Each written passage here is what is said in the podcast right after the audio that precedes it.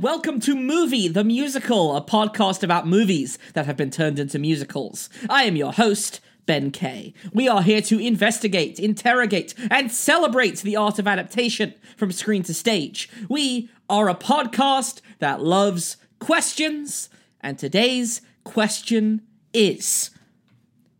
Can't we be seventeen? Is that so hard to do? Do you really want to be seventeen? I, like, I was about to say, I.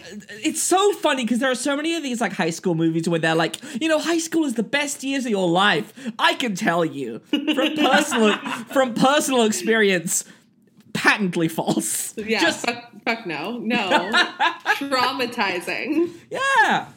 What is this? If you could do it again with the knowledge you have now, perhaps. May, yeah, it'd be a like little at seventeen, better. I wouldn't want to start earlier than that, but starting at seventeen, having the knowledge I have now and all that time to, like, not go to college and just get actual skills for life would be great. I definitely learned a lot more about uh, how taxes work. I would definitely yes. I tr- get more involved. The drums are like the xylophone. I would quit theater. No. Oh, boo!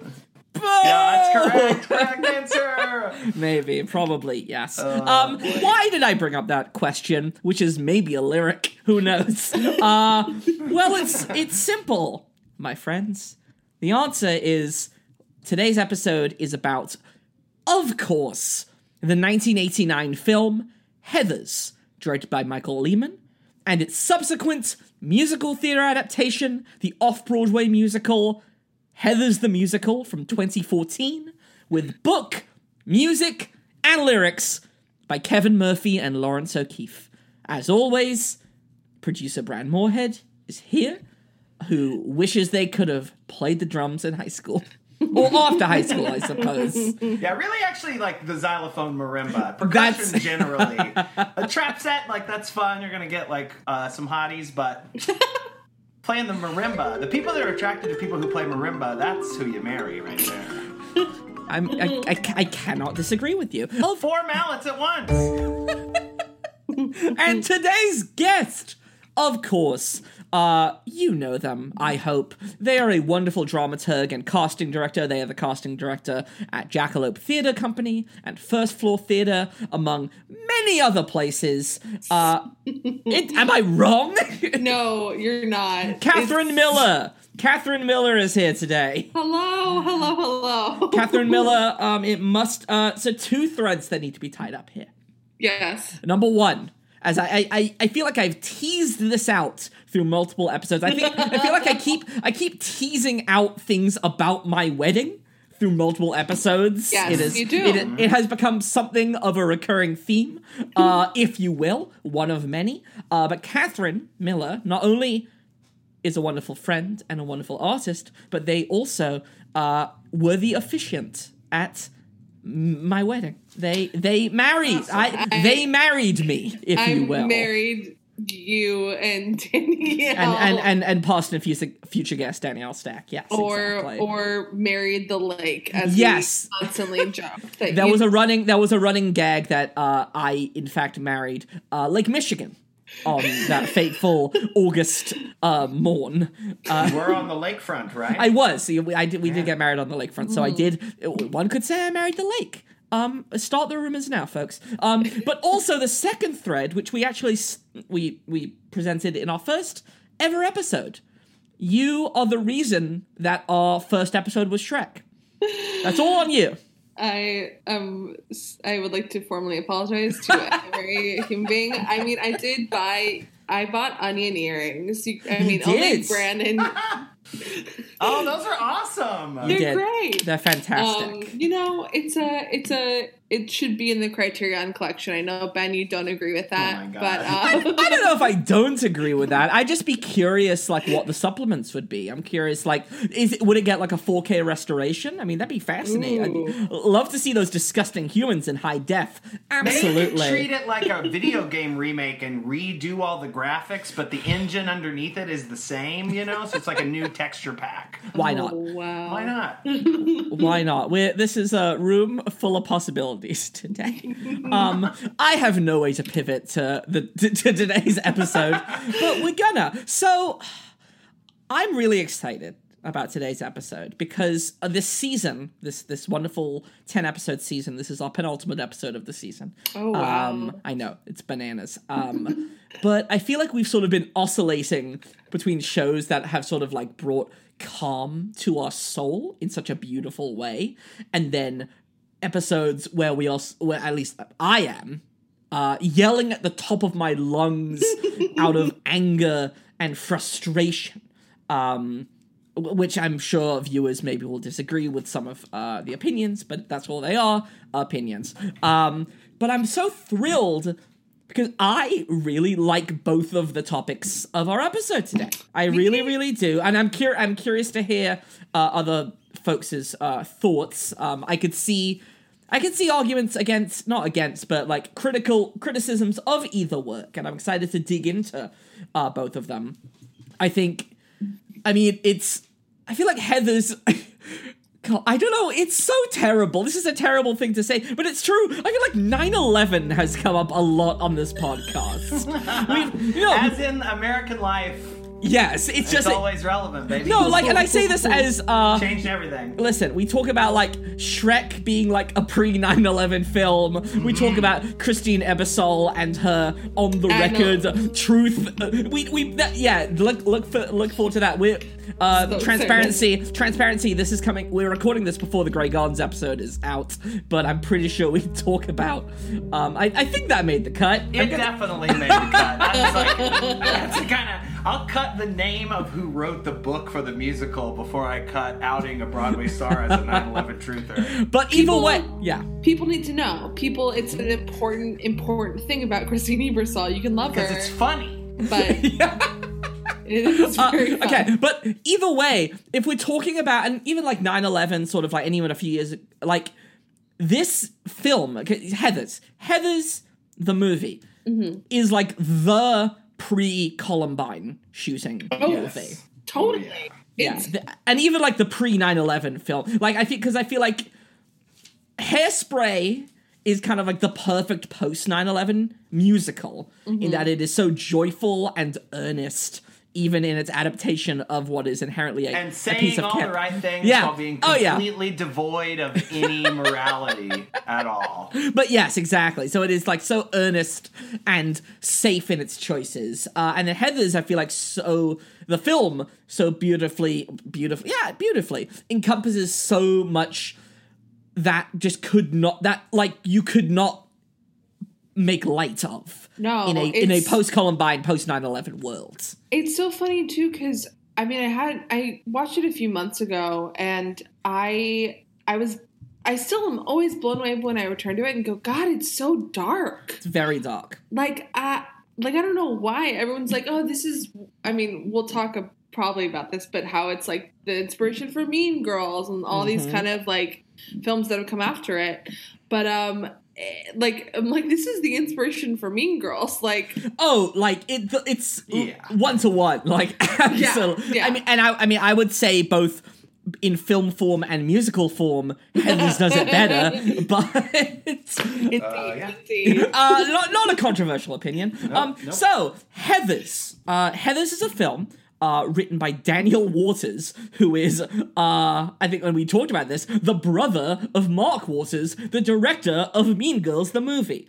Uh, Whoa, I, I did not know that at all. That's just, crazy. Uh, just a strange connected universe um, that just does, does, does, it's strange. It's strange to me. Um, but yeah, Daniel Waters, um, I believe this was his first screenplay. Mm. And I believe this was also Mike, the director Michael Lehmann's first movie. And I mean, if you talk about like a confident debut, yeah, I mean, serious. Um, Daniel Waters, just to briefly list off, he would go off to uh, write such uh, cinematic classics as uh, Hudson Hawk, also directed by Michael Lehmann, uh, starring Bruce Willis. Um, he would also uh, he wrote the screenplay for Batman Returns, another oh, late wow. eighties, uh, late eighties, early nineties camp classic. Um, and again, like bringing that satirical. Uh, terrifying nightmare tone to the Batman world. Um, and then he reunited, uh, Daniel Waters reunited with his brother Mark Waters for, of course, everyone's favorite film, Vampire Academy.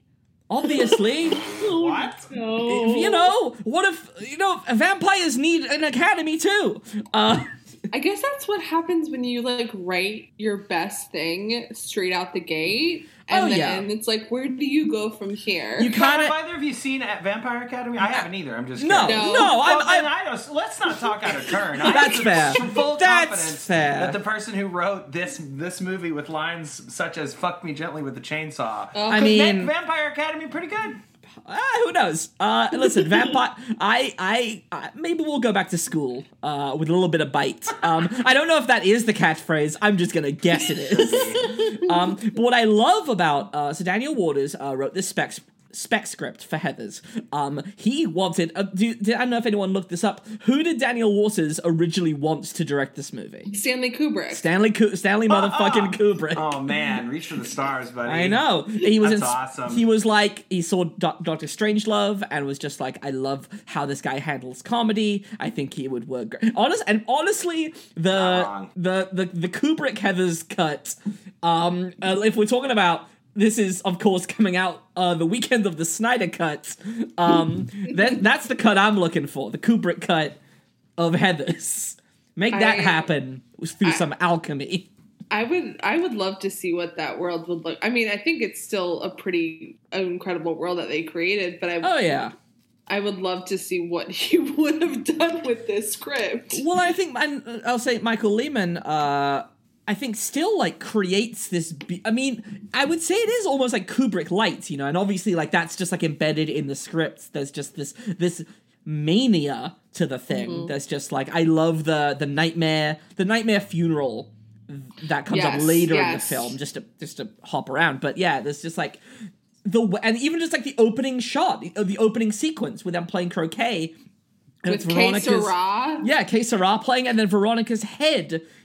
in the AstroTurf that they're hitting balls at. It's just like, that totally sets you up right away for like what this movie is, the the dynamics that will be at play, and sort of the irreality of it all. That like, hey, sometimes you're going to see things that are stylistic and don't exist within the reality of this universe. And you got to deal with it. And that's going to sort of like, and I feel like it gives them agency to make kind of some of the wild leaps that they do mm-hmm. in the sort of story choice and performance choice. I think it, and this is jumping ahead a little bit too, but I think it also helps with the writing of a musical. Yes. Like, I think it allows them to do a lot more than what a lot of film to musical adaptations have done. It gives them a lot, like, allowance to create and be weird and do some really fun shit. Yeah, I mean, well, because it's already, because the film is already...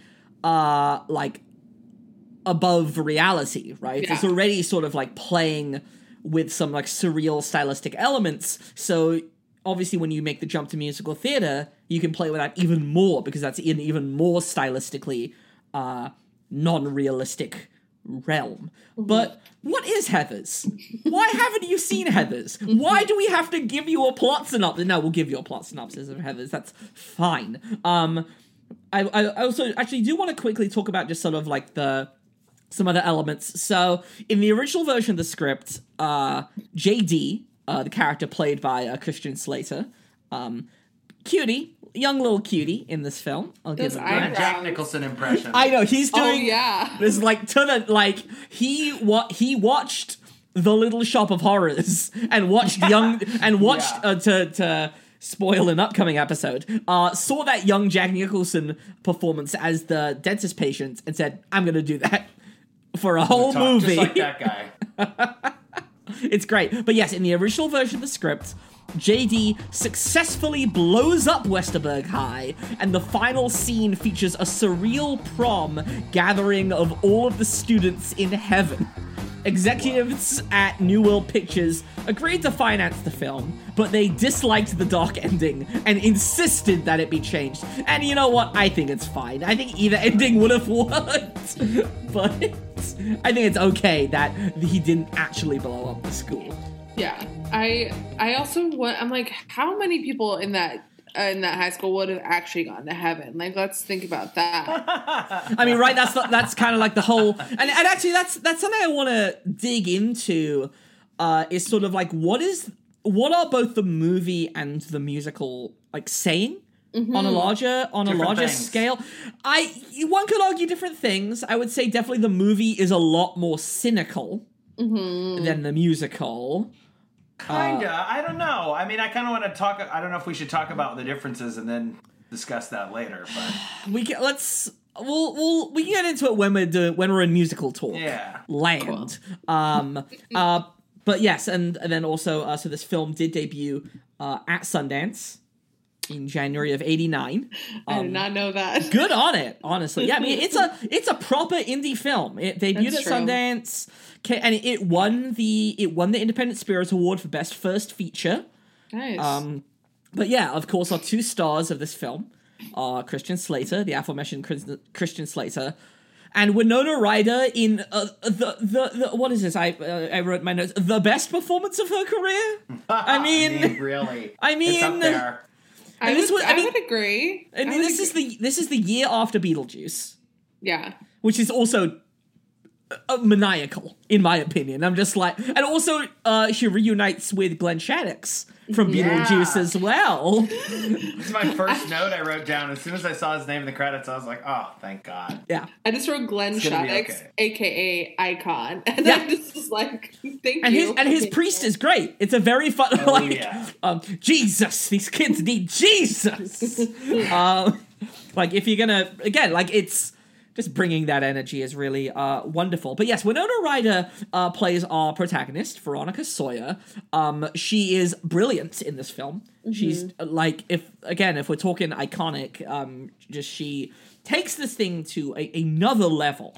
Um, so she is, so she is this uh, unpopular girl who has recently joined the trio of popular girls known as uh, the Heathers. You got Heather Chandler, who wears red, Heather Duke, who wears green, and Heather McNamara, who wears yellow. I love the, I just, I just love the the costume design. I love the production design. I mean, yeah, it's just, they are... They all match their croquet balls. They do, yeah. they all match. Awesome. Heather, Heather, I'm red. Yes. It's, well, and I and I love that in the first scene, obviously, uh, Winona's wearing like a black and white suit, but she's got blue tights, and so mm-hmm. it hints yes. to later. And I'm like, they're so smart about the, the entire design of this. Mm-hmm. Um, it's, oh. Yeah. I, oh, that's it. Yeah. So she yeah, and she, her like her color is blue. Um, and I love when like in that opening sequence, they're like purposefully like step on the flowers as they're crossing uh, to play croquet. Um, also. Let's bring croquet back. What what what happened to croquet? As just I prefer like bocce ball. Sure. I, my cousin had a croquet set when I was a kid, and we'd always play it in her backyard, and I I miss it. It's it was fun. Croquet always makes me think of Alice in Wonderland, like yes. the flamingos. Yes. Um, do with that what you will. Uh, but yes, I I croquet is great. Uh, post pandemic. Let's bring it back. Uh, the Heathers, I'll just uh, say Heather Chandler, who is sort of like the the queen, the Regina George, if you will. Oh, no. Ah. Um, well, I, or, you, one, I would ra- one would rather say Regina George is the Heather Chandler, um, yes, if we really we want to say that. There you go. Um, but she's played uh, by Kim Walker. Uh, Heather McNamara is played by uh, Lisanne Falk. And Heather Duke uh, is played by, of course, Shannon Doherty. Who thought she was filming a drama? I... She, she didn't know until they screened it that it was supposed to be funny. And didn't she like run out of the room crying? Yes. Yeah. Oh, no. She was like, this is going to be the, the dramatic break of my entire career. She so, is good at it though. Like, oh her, yeah, her playing it straight is good. Yeah. Yes. They, no. They have mentioned that. Like, I remember I was reading the the whole, like, overview of the history of Heather's, and everyone was, like, commenting on how seriously she took it, and now everyone was, like, weirded out by it, but it also just made it a whole ton better. Oh, absolutely. No, I mean, like, we, like, and we'll talk about this when we get to the musical as well. I mean, like, that's sort of, like, the secret, right? If you're, like, constantly winking at the audience that you know, if you, that you know that you're in a silly piece of entertainment, then, like, mm. we're not going to believe you, and it's not going to be funny, and it's not going to be, we're not going to, like, care. The fact that they take this, all of this so seriously, I mean, that's, that's why it became such a classic. That's why mm-hmm. people, that's why we love it so much. um, What is okay? And so then we get when we come back to reality. We have this sort of like Dear Diary device that uh, when that uh, Veronica will use throughout the film to sort of get her internal thoughts across to us as an audience. Um, which and I love that she has a monocle. It, I mean, that's just great. Why not? Why not have a monocle while you're writing in your diary? That's lovely. I mean, she she's also rich in this, in this, in the film. Like, she has money. So you know what? What rich people have? Monocles. Just cause. Just, I was, yeah, that that's, there is no real, like, discussion of class in this film, right? No. Um, it's, everyone seems nice and white and well off. Good for them. Uh, so then we, we, we uh, jump back to reality. Uh, we're in uh, lunch.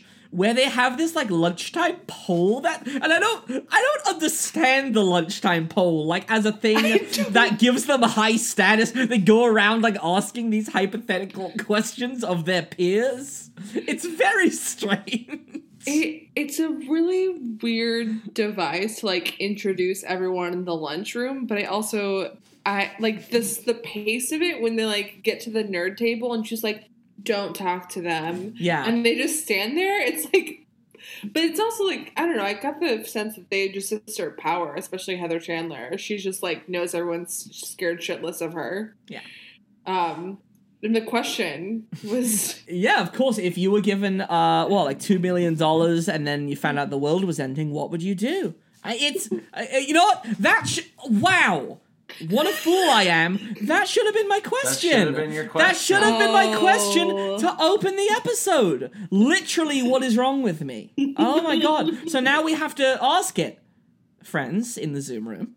Mm-hmm. If you were given, what was it? Yeah, two million dollars, and then you found out the world was ending today, what would you do? I, w- I would, I would get a fancy hotel room for, like, every person who is homeless on the street and like let them like live out their best side of their life with like like room service and alcohol and whatever they wanted. Just like have one great last night and um, maybe alcohol for myself too. Great. Brand, do you have an answer? Yeah, I was gonna say like drugs and a P S five. I don't know. Right. Something like similar. I'd, I'd, yeah, I'd bring along as many friends as, as two million can handle. Bunch right. of food. Just hedonism. What's the point? Great. Uh, my answer is, of course, a dinosaur. Uh, a dinosaur. I, I'd find a, I'd find a way. Uh, life finds a way. Uh, but oh, yes, no. they've got the they've got the poll. Um, yeah, yeah, actually, yeah, like you said, it's a really great way of introducing us to the different cliques in mm-hmm. the school, um, and then, yeah, you have J D, played by Christian Slater, sort of peeking off in the corner, uh, gazing and just being like, what the fuck? You? And, like, I mean, J D, he's an he's an incisive motherfucker. Like, he can see through Veronica. He can see. He's just like, what the fuck are you doing? Like, you're yeah. better than this. It's those eyebrows. He's got... They're like... I just couldn't stop staring at them. Yeah. Um, they are pretty intense. He, yeah, uh, with the nut, with the hair, like the floppy, just yeah. the whole look is just very iconic. It is. Um, He's wearing that long black trench coat. Speaking of, I know. My Ooh. gosh, yeah, it's true. It's true. Yeah. It's strange. Oh, very prescient in a very uh, terrifying way. Um, then we meet uh, Martha Dunstock, um, who's just a, a very, uh, very sad student uh, that they pick on. Uh, And, oh yeah, and then we sort of we establish that uh, Veronica has ex like is able to forge like anyone's handwriting, um, mm-hmm. very skilled at it, um, and so she uses that for uh, nefarious. They the Heathers use that for nefarious purposes, um, where they like. Were either of you like a, a a handwriting person in high school? I feel like everybody, you know, there's always somebody who's like constantly just adding as many loops to their name as possible. Not me. Or like bubble script.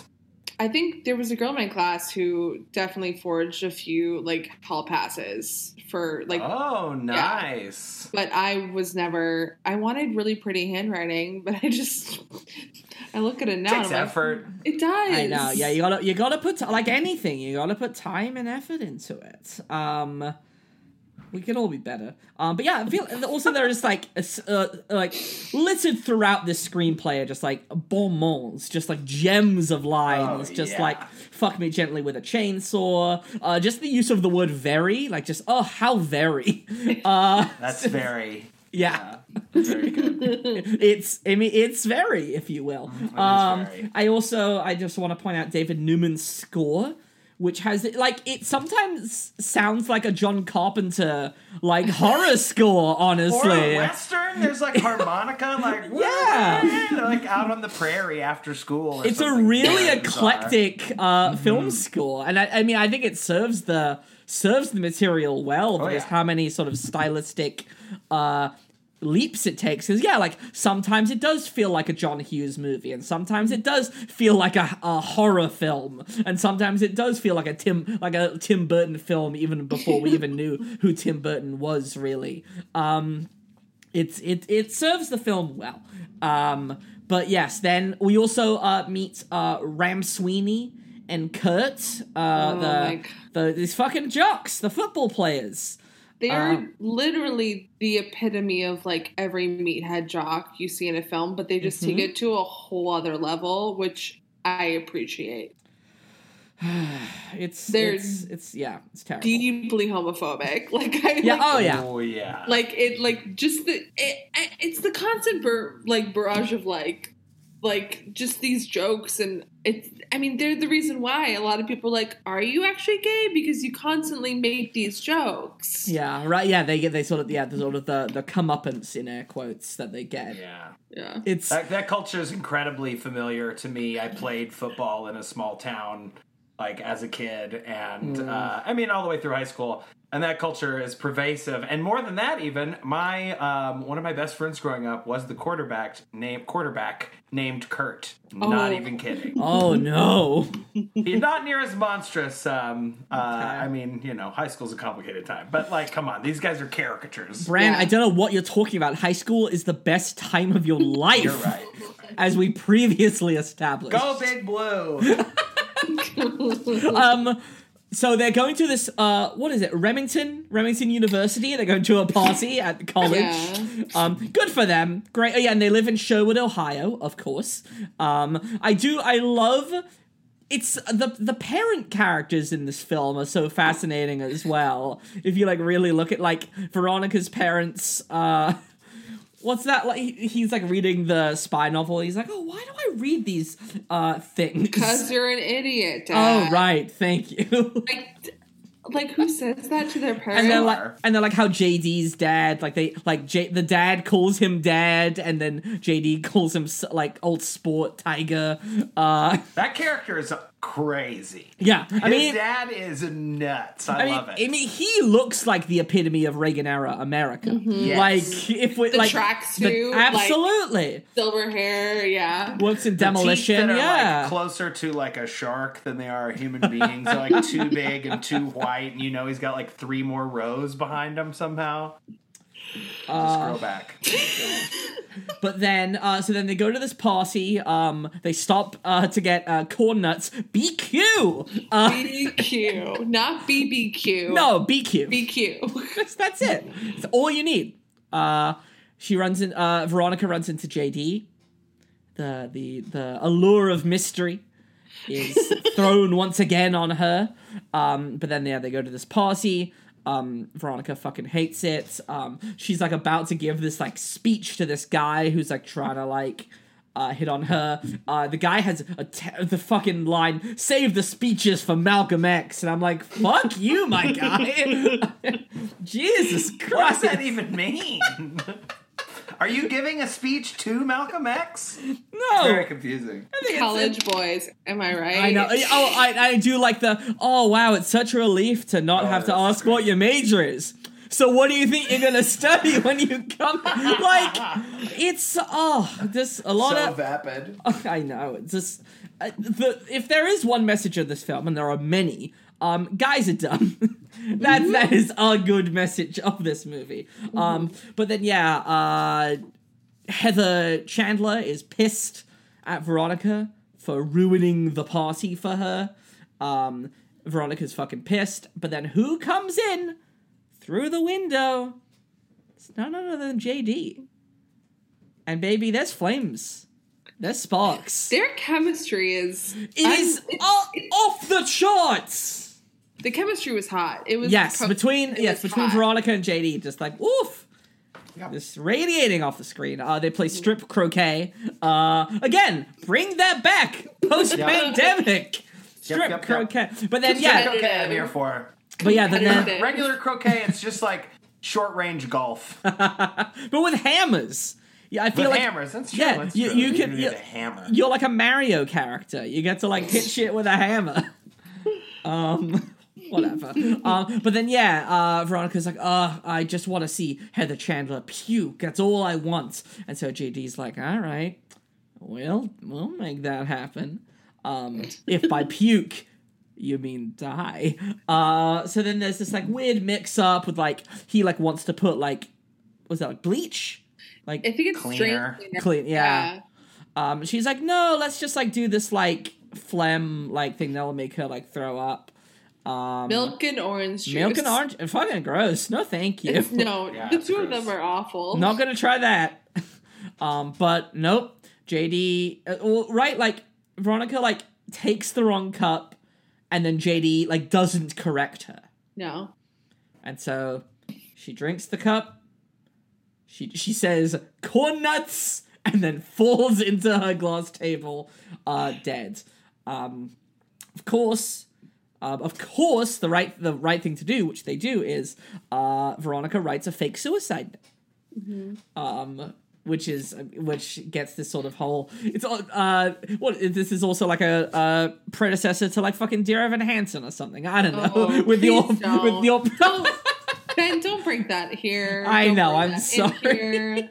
I will yeah. go on a rant and I'll rip it to shreds. That's fair. That's well, we're never going to cover that show, and we we shouldn't give it any lip service. Uh, please. I no. don't even know anything about it to be offended. So that's hey, my that's Bran, beauty of being dumb. Bran, no. no. Well, first of all, you're not dumb, but Bran, let's keep it that way. Yes. Uh, But yeah, so they, they write this fake uh, suicide note about how Veronica was a mi- uh, rather that Heather Chandler was a misunderstood uh, person uh, with a myriad. They use the word myriad, and they're like, oh, she would never use the word myriad. No, no, it's like it's the it's the key to like her tragic like downfall that she got this word wrong on a test a few weeks ago.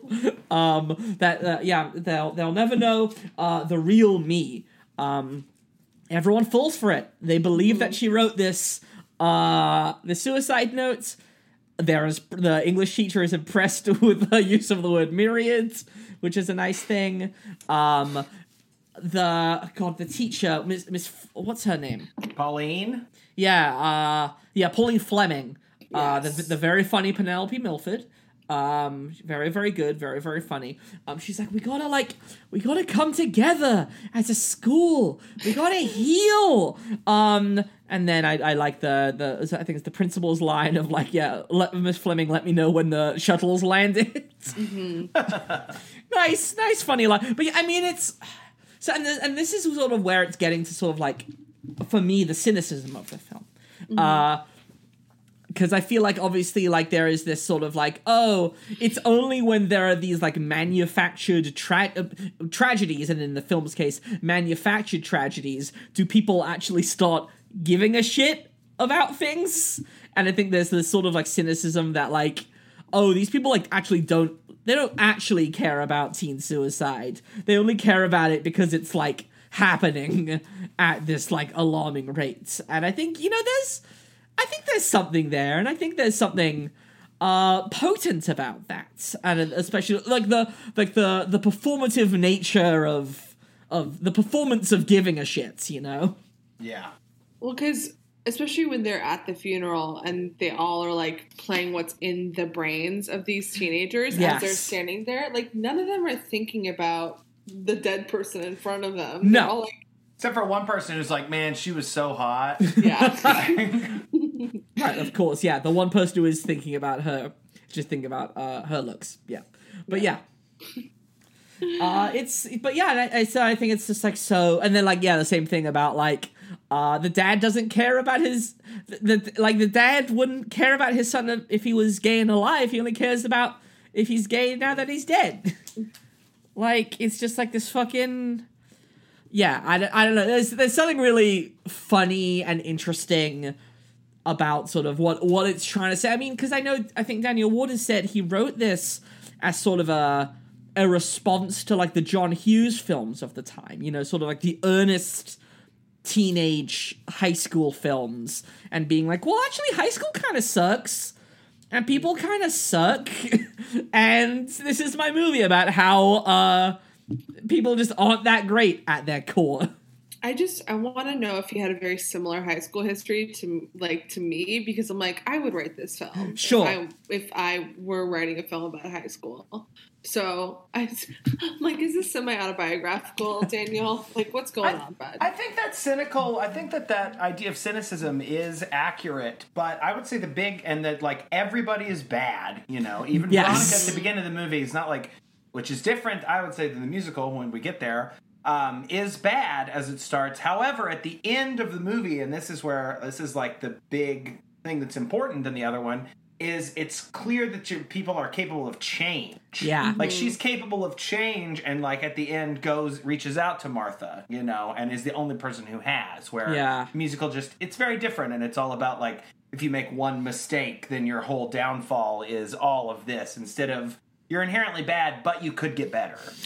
Well, and even the nerds, like there's the one part where, I mean, we're jumping towards the end, but where yeah. he like, like Veronica asks one of the nerds a question and he immediately like starts to like hit on her like, hey. Yeah. Like, yeah. And I'm just like, okay, so you're skeevy too. So like, uh-huh. we're all, we're all trash humans basically is what this Especially when is. You're seventeen years old. Yeah. I don't know what you're talking about. High school is the best time of your life. Just whatever. Um, I know that is so. It's actually it's interesting just to set this up. So yeah, so Martha Martha Dunstock, who they are terribly uh, nicknamed Martha Dump Truck, uh, very rude, fatphobic, not a fan. Uh, don't do it. Mm-hmm. Um, but they also set up this character of Betty Finn, uh, who is sort of like who used to be Veronica's friend, but now that she's with the Heathers, she doesn't really hang out with anymore, and it's sort of like. She only shows up a few times, but they sort of, like, use her as, like, this, like, who Veronica used to be and sort of, like, what she left behind in her in her pursuit of popularity. Um, mm. And it is sad. You know, it is, and, like, it is sad to see sort of, like, the people that she left behind. Um, yeah, it's, and then, obviously, like, and in her uh, con- continued relationship with J D, um, who, and, I mean, J D, and again, this is, like, late eighties, but he's, like, such a... such a such a Gen Xer, right? It's all that sort of like that nineties like apathetic like every like again that cynicism, right? It's that like every, nothing matters. Everyone and like he I mean he reads Baudelaire in the in the musical. Um, I, I don't believe he reads they mention Baudelaire in the film, but yeah, it's like it's literally this theme of just like everyone is rotten at their core. Everyone is born with sin and uh, evil. Um, and that's just like I mean that is J D. He's just like everyone is terrible, and it's like. The platitudes that they're giving these uh, dead students like means nothing, um, and it's like it's all a, it's all a joke to him because he feels that like everyone's joking.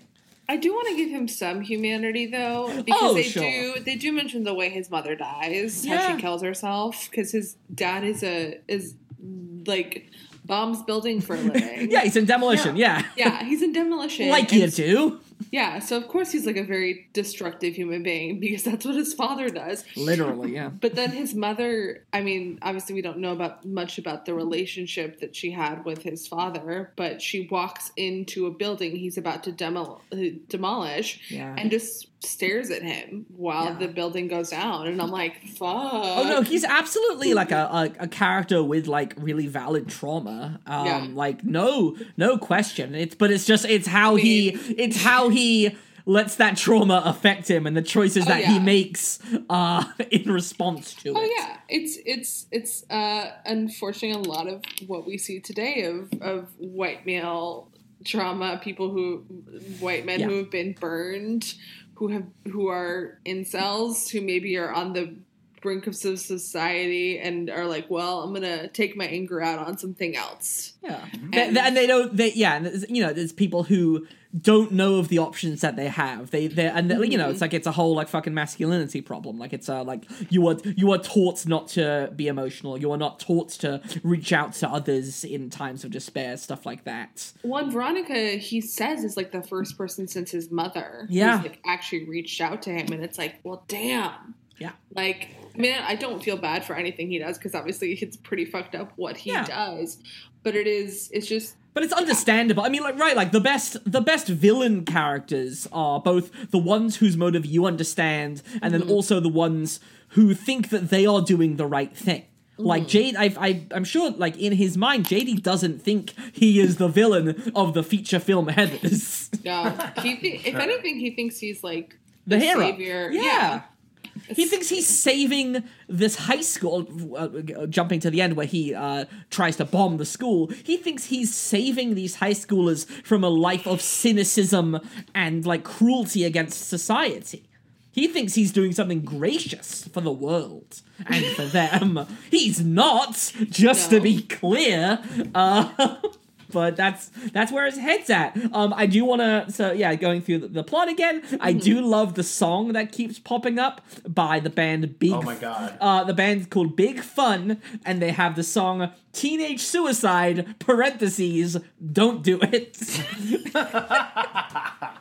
Do we ever hear the full song? Like, we hear like snippets of it. Um, I oh God, I'd love to see if it if it exists somewhere in its entirety. Well, and um, then, and Martha at one point is wearing a Big Fun T-shirt. Yes, like a lot. Like the Big Fun T-shirt is like everywhere. It's like yeah. Wham. And that and then or... and they they make a song. Yeah, I mean it's kind of like Wham. Uh, uh, they, they or turn like that the into relax, a song. It's yeah. the relax shirts. Oh yeah, sure. Nice. Big Fun. Big Fun. Uh, so I'm I'm just searching on iTunes to see if there is uh, someone. I don't think there's like an official song. Maybe someone. Yeah, I think uh, uh, I will plug this band called Club Feet, um, who has a song called Teenage Suicide. Don't do it. Oh, no. Um, so good on you, Club Feet. You took that joke and you made a song out of it. Um, but uh, yes. Um. Then we find out that uh, uh, Heather McNamara is dating Ram? Kurt? Ram, yes. Okay. Um, oh, and, no, maybe Kurt. Yeah. Oh, yeah, yeah. It is It is Kurt. Um, they are kind of interchangeable. Um, yeah. But yeah, so, and brings Veronica, like, so that they can double date. They go cow tipping. No! Those poor cows! Oh, Veronica's wearing the biggest vest ever made. It's so good. I love an oversized garment as your full garment. It's, yes. it's the hugest vest of all time. Yes. This is also like the one scene to me that says Ohio. Everything sure. else. Yeah, totally. Does not scream Ohio. And they're like, let's go cow tipping. And I'm like, oh, okay, we are in Ohio. Just... remember. It's good. It's it's a, it's a good scene with good stuff happening. Um, but then, yeah, she's just like, uh... But, and then Ram and Kurt spread this rumor uh, that they were, uh, quote, uh, sword fighting in her mouth, um, which is terrible. And so she's like, all right, well, let's get revenge on them. Um, so J D makes up what is clearly this bullshit line about his grandfather's uh, Ichlug bullets um, that pierce the skin, but don't, they don't kill. Don't you worry, we're just gonna scare him a little bit. Um, but then, that and so they write like a fake suicide note about how they killed themselves because they were like secretly gay and they couldn't live in the world hiding their secret. Um, I'm trying to... I should have written down the full contents of what they put in that bag to show their queerdom. I, so, off the top, I know I know that there's, of course, a photo of Joan Crawford. Yeah, um, good. I think there's, like, just, like, a... a there's, like, a magazine, right? There's, like, a... Uh, just, like, a male porn okay, magazine. Yeah, yeah, it's, like, gay porn Playgirl magazine. Or something. Yeah. Um, and then, of, of course, mineral water. Mineral water. A bottle of mineral water. That's maybe the only thing that's aged from this movie, like, so bad. It's sure. like mineral water. Yes. Like, oh, you're pretty gay if you drink LaCroix. Like, ah, I don't think so, no. Well, so really quickly, going back to the igloo bullets. Oh, please, please. Oh, I texted Lord. I texted Ben when I was watching this, going, do you think J D's grandfather is a Nazi. And I, then I went down like a spiral hole of like, is he a Nazi? Because he says he gets them from his grandfather who was in World War Two. Yeah. I don't think that's the case. But do you know what equally translates to? What does it translate to? I lie. Oh, shit. Ah. Oh, shit. What a fucking... Oh, the layers! Daniel Waters, you clever bitch. Oh, my God. That's, uh, the script's just like, uh, Catherine, uh, your onion earrings. It's got layers. Uh, Somebody! God, however many times we can get this in the series. Uh, that was the last one. Okay, thank you. Thank you. um, but yes, uh, so then they, uh, get... Ram and Kurt out into the middle of the woods behind the school and shoot him. Shoot him dead.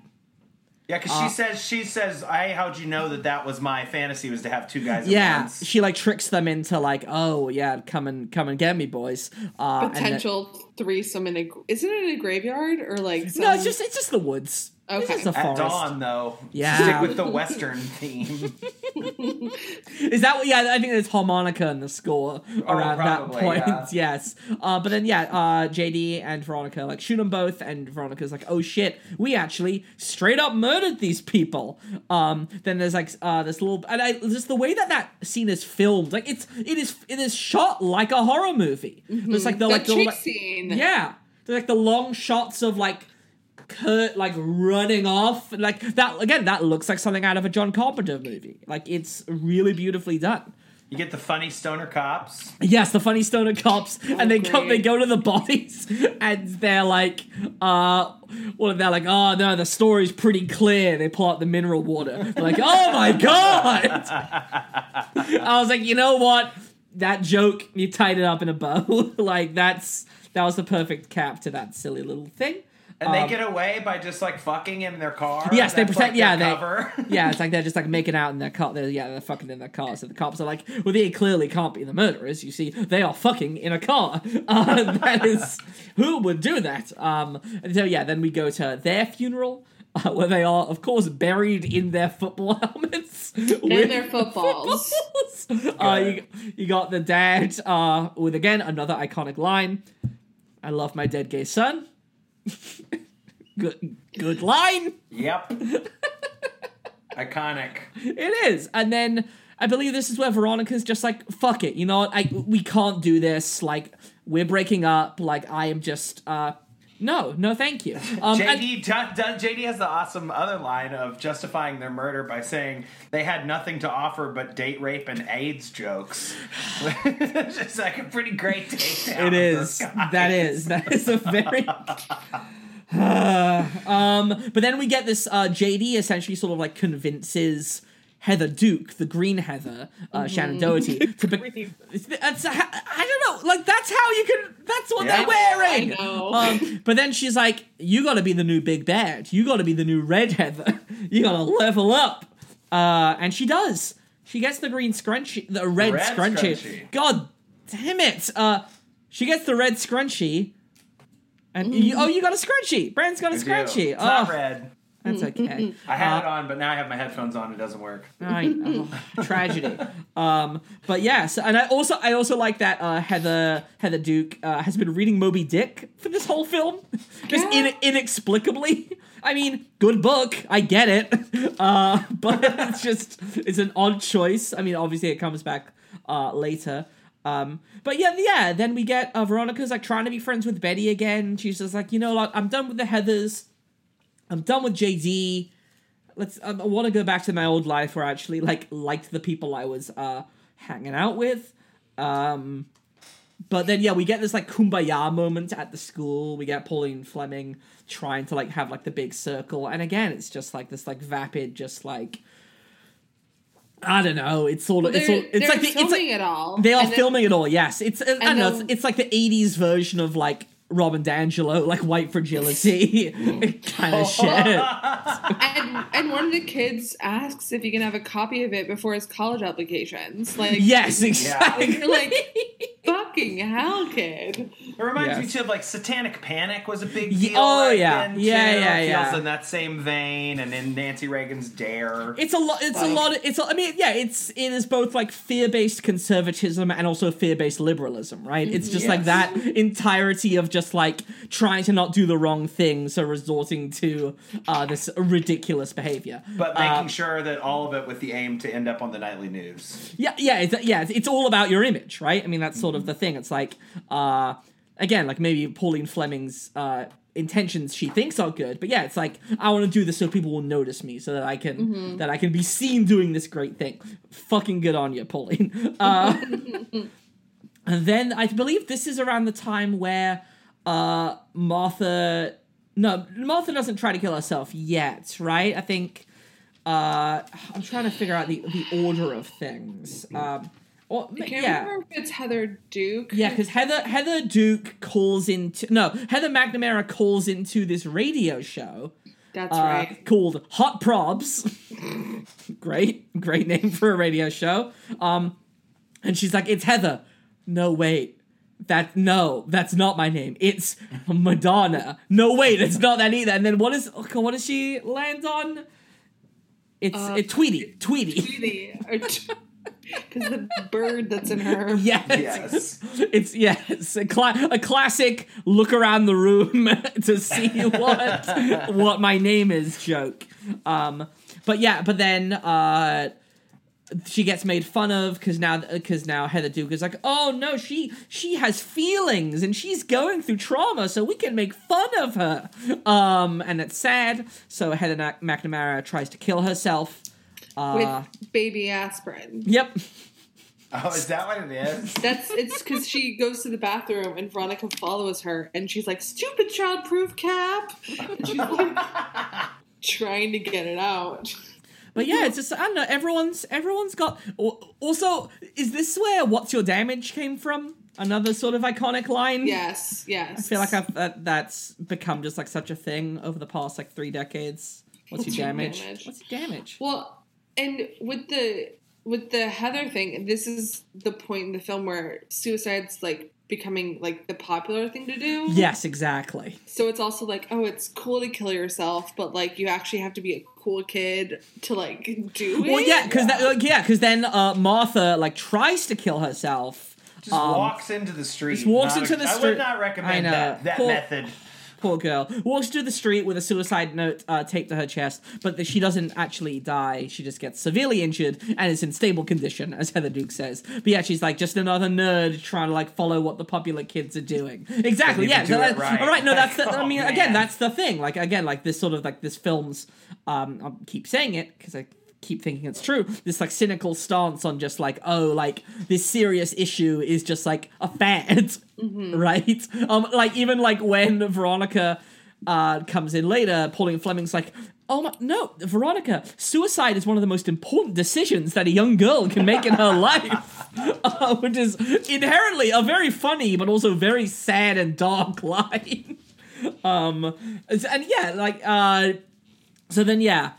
We, I believe uh, J D is like, we're going to use this... Um, I, I believe this is all a dream, right? Where he's like, we're going to use this Moby Dick book to like incriminate, like to show that like Heather Duke tried to kill herself or, or that she did kill herself by underlining the word Eskimo.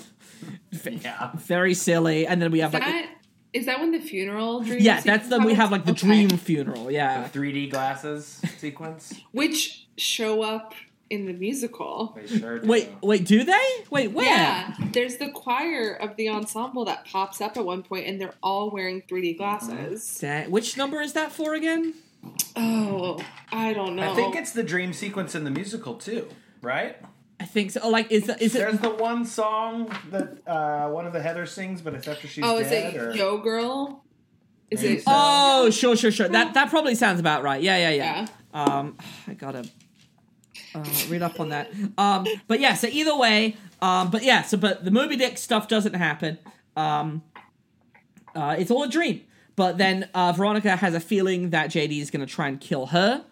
So he she has hung herself from the ceiling. Wink, wink. And J D in class. Oh, and J D has convinced uh, Heather Duke to get everyone's petition, uh, get everyone's signature for a petition for the band Big Fun to play at Westerberg High School. Um, but then J D, uh, who b- barges into uh, Veronica's window in classic movie villain style, gives a monologue about his big plan about what's going to happen. And the students did not sign a Big Fun petition. They signed a big sad petition, if you will. Uh, say, it's, oh, and no. they all—it's like a I don't, I don't care. I made it, and I'm carrying through. Thank you, Bran. Appreciate your support. Uh, so yeah, they essentially signed this like large-scale suicide note, being like, "We blew ourselves up. To that's a big fuck you to society. Yeah, we live in a society, Joker." Uh, and that's uh, that's that's what they said. That is the line that Daniel Waters wrote in nineteen eighty-eight. Uh, in nineteen eighty-nine. Uh, but Veronica did not hang herself after J D has left. You see that she like tied the bedsheet around her waist, so she's just like elevated. Like she's fine. She's it's a it's a good prank. Good prank, Veronica Sawyer. Really um, messes up her mom though for a second. Yes. Oh, I should have let you take that job at the Tri-State Mall. um, but yes, then, uh, but yeah, we find out J D is going to try and bomb the school from the boiler room because there's this big pep rally happening. So everyone's just going to be in the auditorium at the same time. Veronica barges into the boiler room, gun in hand, um, is able to stop, the, rushing through this, is able to stop the bomb. But then she goes outside and we see that J D has strapped a bomb to his chest. He's just like, I, I give up. I am I am done uh, with this world. Uh, she pulls out a cigarette. He blows up. Cigarette is alight. Um, yep. And I love that. She just like walks through the school just like covered in ash. Uh, with this you look lit like cigarette. Hell. I just came from there. Yes. Good line. Great line. She takes the red scrunchie back. Um, but then she says hi to Martha, who is back. She's back in school, alive and well. And they says they're going to watch a movie. And Martha says her first line and is like, yeah, that, that sounds great. And then the movie ends with another cover of K. Sera. Mm-hmm. And it's a good movie that I love. Um, mm-hmm. Yeah, so that's, I mean, that's Heather's the film. Uh, a good movie. With, uh, again, like, again, your mileage may vary on sort of, like, how, what what the movie is saying, if it's uh, nihilistic or cynical, or what it's, what it's sort of, like, view is of high school, of society, of the way we treat each other, of the way that we uh, try and fail to take care of each other. Um, if it completely bombed at the box office. Yeah. It just, it was, it just wasn't a success.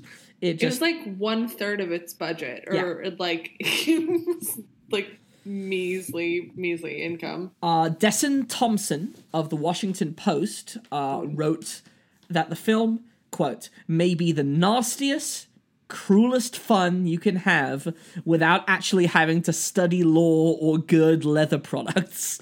If a movie, if and then well, this is the kicker. I, whatever, fucking weird. Uh, this is the kicker though. If movies were food, Heather's would be a cynic's chocolate binge. Huh. Do with that what you will. That is one person's opinion. Um, I also I, before we go, before we jump into the musical, we need to do a quick aside about another piece of the Heather's legacy, oh. which is, of course, the television show. Yeah. The recent, the very recent oh, uh, television yeah. series, which, I mean, I don't want to speak too much about because I never watched it. Catherine, did you watch it? I did because... All um, of it? Or just... Uh, I They only aired a certain number of episodes because it was right after... Um, the uh Stoneman Douglas yeah. uh shooting in Florida, so they like stopped airing it when it and then never saw the light of day again. Yeah. But the the lead actor in it, who I can't remember her name, um but she she like Is it Grace Vic- Grace Victoria Cox? No, it's the main Heather. I can't uh, think. Oh, gotcha. I'm sorry. I'm I'm pulling it up. It's okay. Uh, Melanie you. Field. Yeah. Fucking love her. Um, it was also interesting. The casting was interesting for this. Well, so, and so that's the thing. So essentially, It is what I think the musical... The musical succeeds, and we'll get to that in a second, because it does not update it. It is still set in the eighties. It is still like a period piece. They do not try and be like, well, what if the Heathers were a were a Facebook? They do not try to. they do They do not try to do that. Um, but it seems like the, the T V show was trying to do that. They were trying to be like, what if Heathers took place in the twenty tens? And they make the... the Again, like, I haven't seen the show. I cannot speak to sort of the success or failure of it, but it is, at least on the face of it, a strange choice to make the Heathers uh, people of marginalized identities. It yeah. is that like one Ooh, of yeah, that's like, very weird. Like one of the Especially... Heathers is is genderqueer. One of them is biracial. Uh, one of them is like position. The Heather Chandler is positioned as a social justice warrior. Well, she's also plus size too. Yes, and it's just so it's it, and again, it's like. Listen, you can make your show with your weird fucking point of view about S J Ws or you like, whatever, fucking go to town. But this feel like knowing just like what Heather's is and what that narrative is, it feels strange to position your marginalized characters in what are ost- ostensibly the bully roles. Well, and then the Veronica was like a white, blonde, skinny girl. And yeah. I'm like, Like, I mean, it's like, again, like on paper, it sounds like an alt-right television series. Like, that's the thing. It's so strange. It's, it's yeah, it it was interesting. Um, they made uh, choices. They made choices. I'm happy that a lot of those actors have moved on to better roles yeah. and better careers. Um, and I was excited about the casting because I was wondering what they were going to, like, if they were going to really turn it on its head and go, what happens when, like, maybe the Veronica is the bully. And, like, yeah. I I was interested in that, but then it just kind of fell apart. And then they haven't aired. It's, like, nowhere to be seen because of yeah. everything that happened. Yeah. I think, I think, I mean, again, just that is just uh, under sort of a further proof of sort of how, how does Heather's just as a property, or so we think, uh, Heather's as a property cannot exist in a, or it has it has trouble existing in a post-Columbine, post-nine eleven world. Um, and again, we'll get into it in a second, but I feel like this this story can really only exist in the nineteen eighties. It's like, it's like we know what the world is today. We know what the sort of tragic prolif- proliferation of mass shootings has sort of become in this, in this country, in America, in the U S. Um, so it's just, it is... It is, yeah, it's, it, I just don't know if it's a film that can translate to that kind of modern update that it sounded like they were going for, especially when you're sort of like bringing in that kind of potential commentary on marginalized identities. It's weird. You know what's not weird, or at least weird in a good way? Heather's the Musical, uh, which debuted off Broadway in twenty fourteen. Uh, Heather's the Musical, which, uh, again, I, I'm, I'm excited to dig into. Uh, I want to quickly uh, touch on the, the authors of this thing. Uh, we've already talked about Lawrence O'Keefe. Uh, he came up in our uh, Legally Blonde episode um, as one of the writers of that. And I would say uh, his work here is uh, much better. Um, mm-hmm. I think he is. Uh, and of course, his uh, co-collaborator on this piece, uh, Kevin Murphy. Um, oh, we know oh. we know him from a, an upcoming episode, at least um, I'm hoping we'll be able to cover it soon.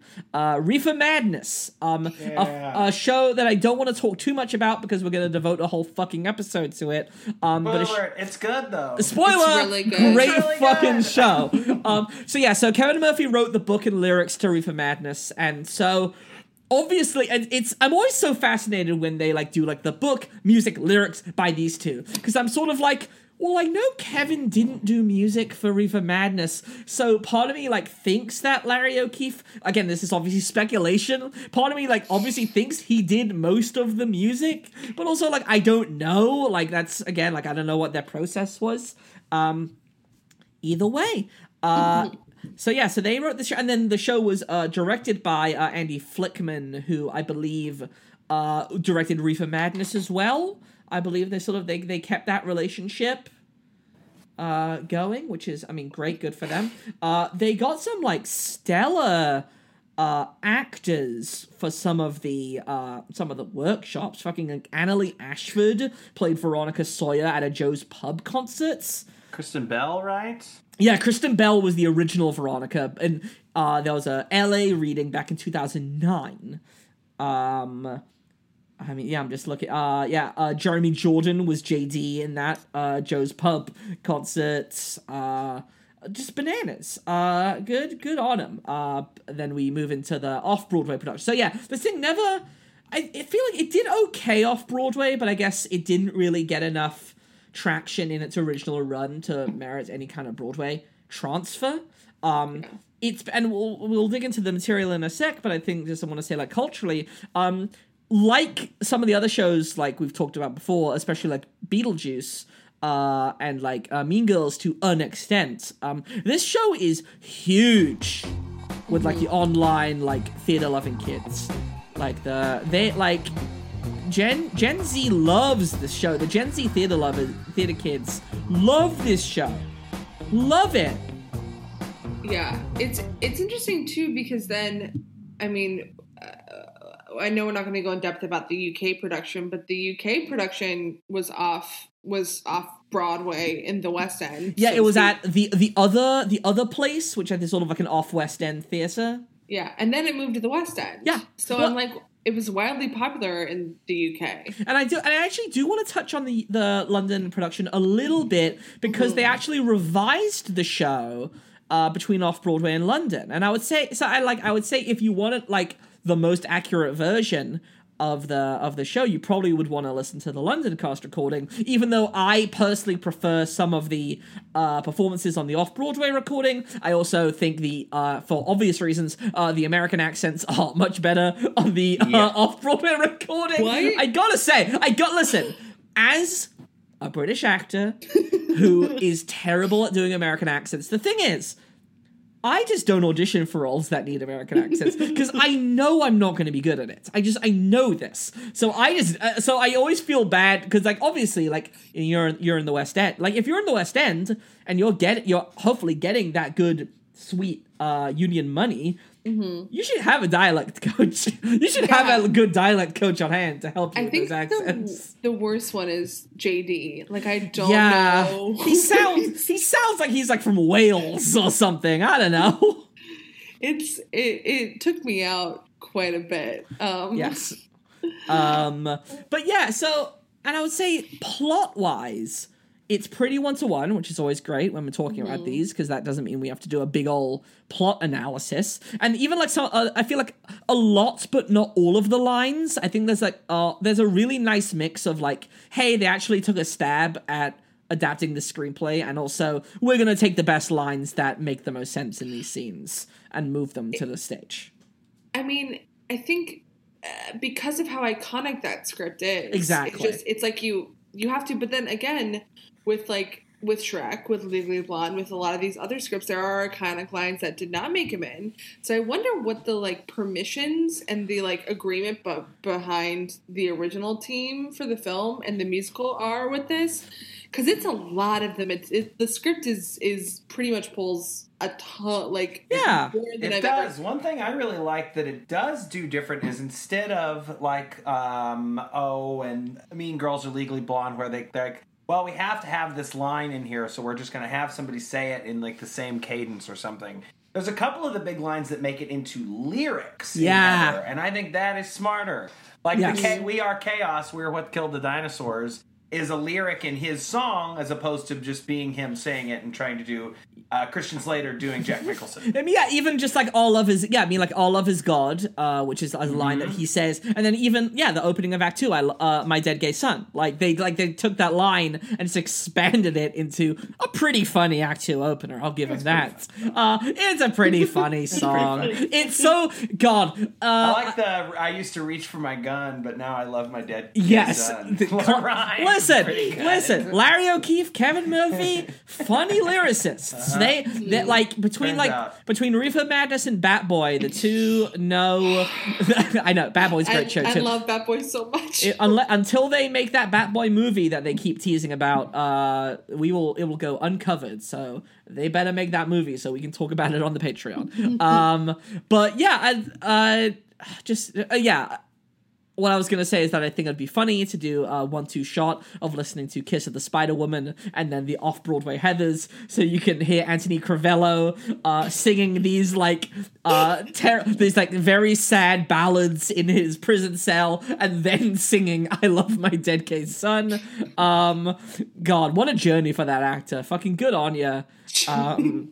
Anthony Crivello. Um, I would say there are, two, like, for the most part, there's obviously, like, little things that change here and there. Um, I would say the two most uh, monumental changes for Heather's the Musical. Um, and we can get into, like, style and tone, because obviously uh, there's a lot of differences there, uh, just in the translation. I would say the two biggest things, one's a character thing and one's a sort of thematic device. Uh, one is that they make Martha... They essentially give Martha Dunstock the Betty Finn role. They sort of, mm-hmm. they combi- they just throw Betty Finn's character and sort of like position in the film into the character of Martha Dunstock. So she is both the person of ridicule for the bully characters and also the friend that Veronica left behind. Um, which again, like for the for the sake of economy of characters, makes sense. And I think it also, and I think it also does. Strengthen Martha's character so that she is just more more than a literal walking joke um, that she is in the I movie. I appreciate that part. I just don't think... I think it's a mistake to make Veronica and her friends from the get-go. Interesting. Okay, I, because I, I, I think it's like... What's interesting is it's like in the movie, she is a person that everybody makes fun of and is like the lowest in the caste system yeah. of high school, you know? And by giving her Veronica's... By her being a friend of Veronica's, it not only like... Kind of like I said earlier, then like Veronica's mistake is by betraying, or her like downfall is because she chooses to betray her friend. Sure. Instead of the much more banal, just like you're mean because you're in high school and you saw like the slightest way to like have community with a different group, so you were mean to one person on the outside already. I don't know. It's just a little different, but I like that she has more to do for sure. And absolutely. And, and I, I, yeah, we'll get into that in Can the second act.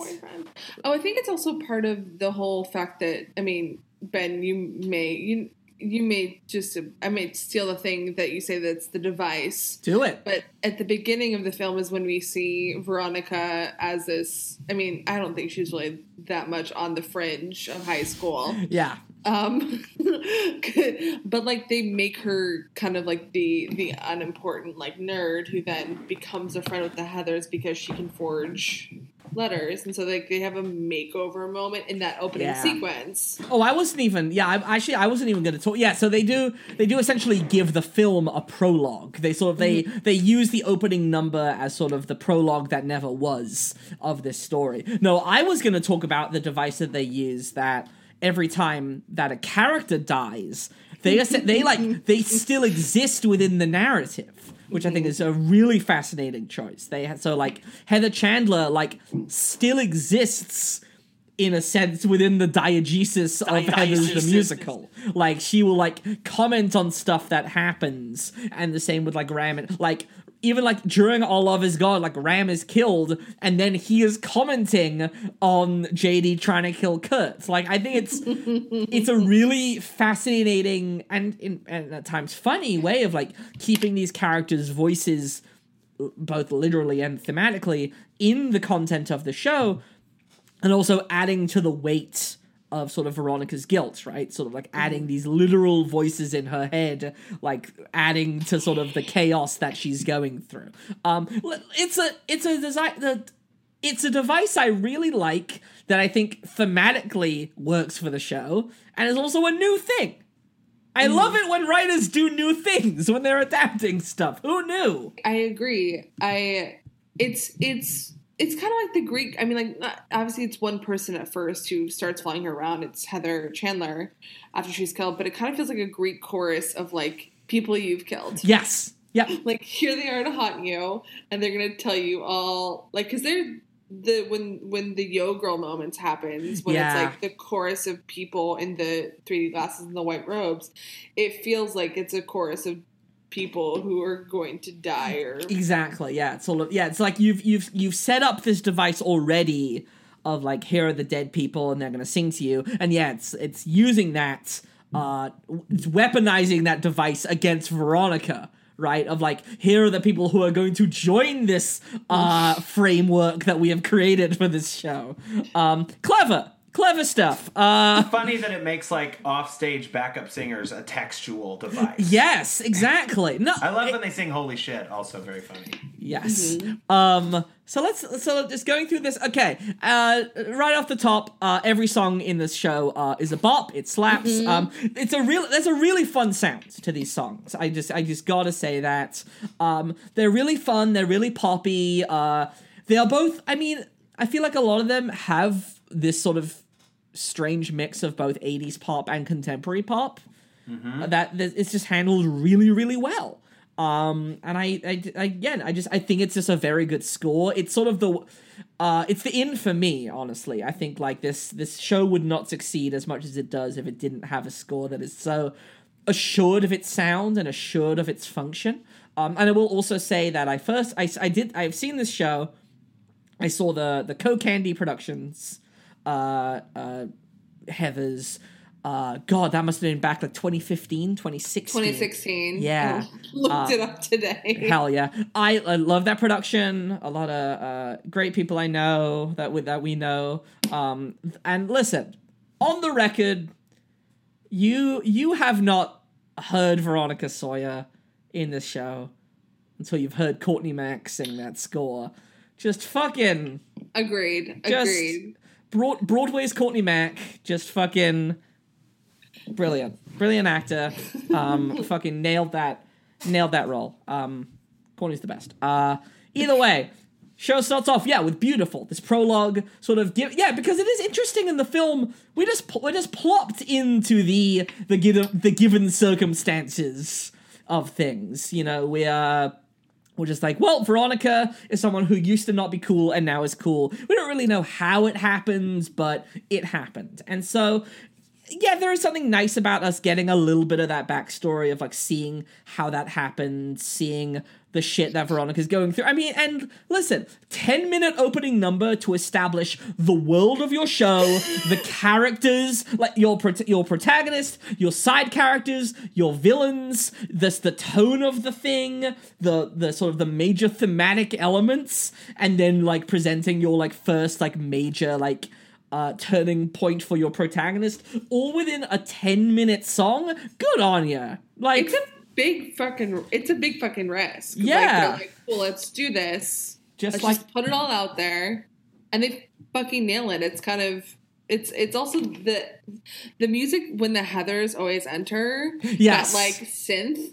Just it's just it, it it's it's pounding. It's a it's a bop. Like it is it is a bop. And I will yeah. So I will say, and I'll, I'll read briefly from the sort of the note that the uh, that the authors give at the beginning of the script. Um, they essentially yeah. So I'll say um, they wanted to create a show that could be mounted uh, pretty much uh, anywhere. Um, they did this so that we could afford to pay for seven musician, seven musicians and nineteen singers making a big, glorious noise. Heather's is an emotional show with a big, beating teenage heart. The characters experience feelings so deep and wide they can only be expressed in song. These primal themes require musical expression on a large scale. If your production bu- budget can support cool stuff like projections or realistic lockers or an actual car on stage, by all means have it, but we strongly suggest you protect your sound at all costs. Uh, support the score and your production will succeed. And like from what I've seen of the original off-Broadway production, it was very much like a spare set, and they really just like used lighting and costume, and yeah, sort of like the lines of like, oh, here we are on the football field, uh, to be like, this is, which I mean, I love, I'm all for like simplicity in theater, and I'm all for sort of like, yeah, like focusing on the text and focusing on uh, just sort of the written element of it all, and I think, I mean, I think it helps them succeed here, because yeah, it's, it, it probably like, was really great and sort of like figuring out what works without having other design elements to distract them. Well, I think it also behooves them, because, I mean, I, it is sad to me that they didn't get a life after Off-Broadway, because I think it's a show that really deserves to be seen in, like, a in a bigger way. Yeah. But it also makes me happy that they weren't trying to, like, make something that was, like, bigger and brashier. They were like, we know what this is. We yes. know what it wants to be, because we know high schoolers are going to want to do this. And, like, yeah. they do have this school edition, which I do. They do. Wonder. I'm like, fuck me gently with a chainsaw? What is what is that translate to in that edition? I don't I will uh, say there's there's the one moment in, like, the Heather's opening number song where they're like uh they're like, oh, I wish I could date them. That would be beautiful. And then there's the one guy, the nerd, who's like, um, I want to, like, tie Heather up in my basement and feed her to my rats. Uh, I believe in the high school edition, they change it to, like, I want to, like, force Heather to wear a Wonder Woman costume. I'm like, I mean, I guess that's still, I guess that's pretty bad. um, yeah, and listen, yeah, high schools should perform this. So if you're able, yeah, so, like, good on them for, like, making the amendments so that it's a little bit more palatable. Uh, again, weird show for high schools to perform, um, but fucking have at it, y'all. Um, so yeah, just like sort of like uh, racing through these other songs. Uh, Candy Store, absolute bop that the Heathers sing. Again, it's sort of like a, it's an I Am song, right? It's sort of like, this is who Heather Chandler is. He, she is in demand. She is bringing people to her candy store. She is in command. Yeah, like I said, she's in command. And she, and uh, I love when Heather Duke, like, tries to sing a solo, and she's like, "No, I'm singing." Again, like, very. I do, yeah. I do want to give a shout out to Jessica Keenan Wynn, I believe her name is, who played it. Uh, yeah, who did it off Broadway, because she yeah. also plays young. Um, freaking Mamma Mia too. She plays young Christine uh, Baranski. Yeah. yeah, she's young Christine Baranski, and it's honestly in, it's inspired casting. But she's she's incredible. Like, she literally died. I just I love her, and I honestly, she's a freaking force. And yeah, I yeah. Anyway, I love her a lot. She's no, cool. I love it. I, I I sadly have not seen Mamma Mia Here We Go Again yet, which I've heard is it's, great. It's so good. I've heard. I've heard it is it's, better than Mamma Mia. It's, it's if anything's like, possible. I know. I mean, when I say good, it's I don't mean like it's it's. it's you had a good time watching it. I, I had get a good it. Time watching yeah. it. Yeah, good thought, song to get drunk and sing along to, just like exactly. the first one. What a ball! Exactly. They're in Mykonos and uh, Meryl Streep's there. What else do you need? Well, she's not actually. She, music, well, and you get that too. Well, actually, Meryl Streep's not in the second one. She's dead. She does she does have one song at the end, just so you know. And then Cher shows up, too, because yep. Cher Amazing. Is Meryl's mother. Anyway, sorry. No, you're good. Um, then, we, yeah, so then we have Fight For Me, where Veronica sings the song about J D beating up Ram and Kurt. Funny song.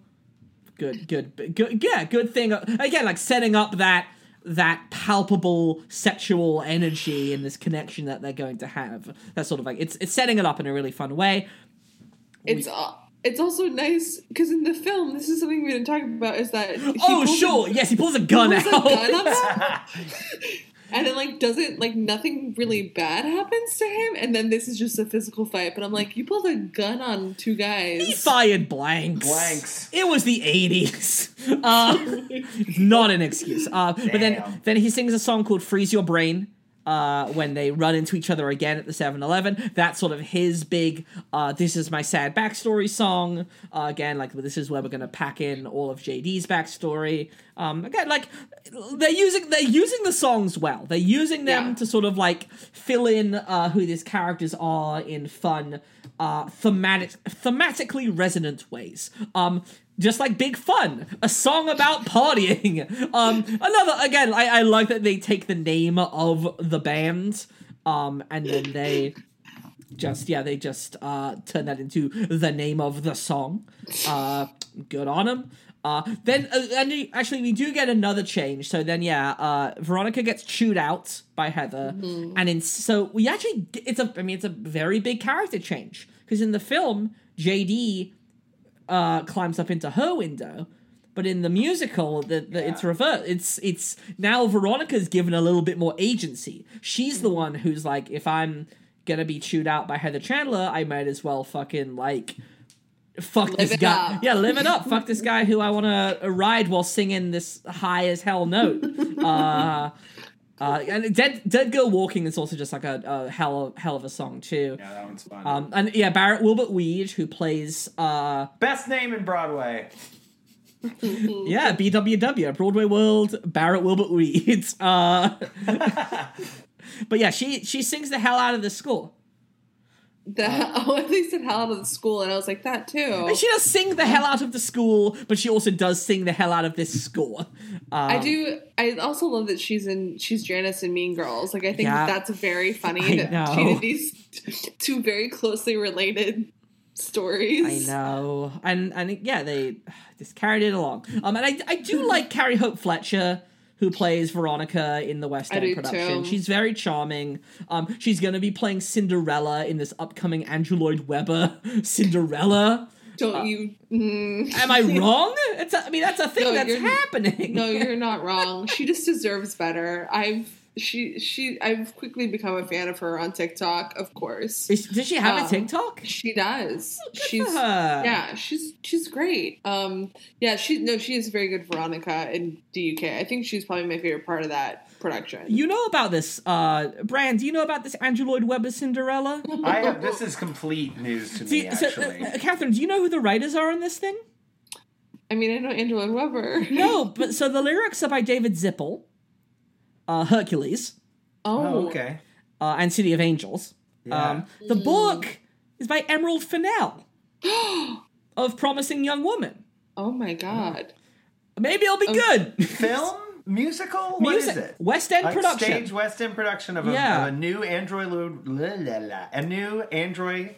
I can't say his name. A new Andro- Andrew Lloyd Webber. Android Webber. Android Webber. Beep boop. Uh, yes. No, exactly. Yeah, I know. Andrew Lloyd Webber's Cinderella. Um, yeah, maybe it'll be good. Carrie Hope Fletcher is lovely, and she's going to be Cinderella. Who his knows? His recent track record is not great, so we but, will see.